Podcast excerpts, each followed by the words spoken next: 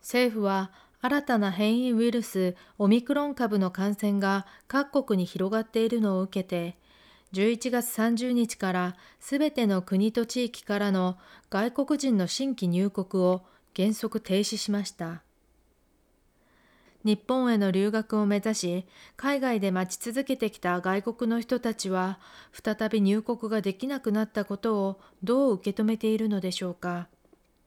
留学を希望する人たちや受け入れ先の日本語学校に話を聞きました。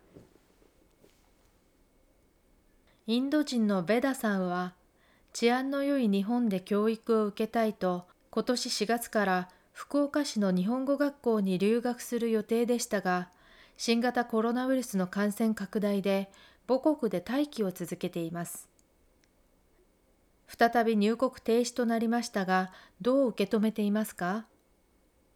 29日の朝起きたらこのニュースを知ってとても落ち込んでいます。長い間ずっと日本に行くことを待っていて、11月8日に入国制限が緩和された時には、受け入れ先の日本語学校から来月1月には来日できるかもしれないと説明を受けていました。日本に行くことを楽しみにしていたので、とても残念なニュースです。今回の日本の措置についてどう考えていますか？日本を新たな変異ウイルスから守るためだということは理解しています。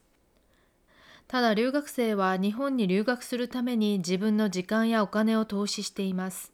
それは私たちの将来のキャリアがかかっているからです。どうか留学生がこのような状況に置かれていることを理解していただき、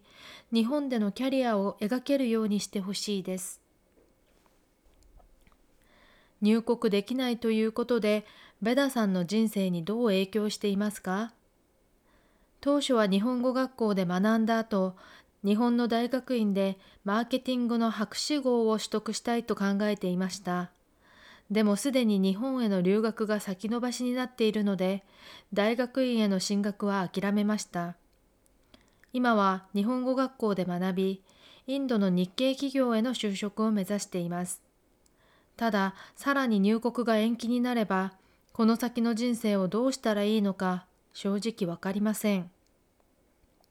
今言えることは、私の思い描くキャリアを実現できるかどうか、瀬戸際の状態だということです。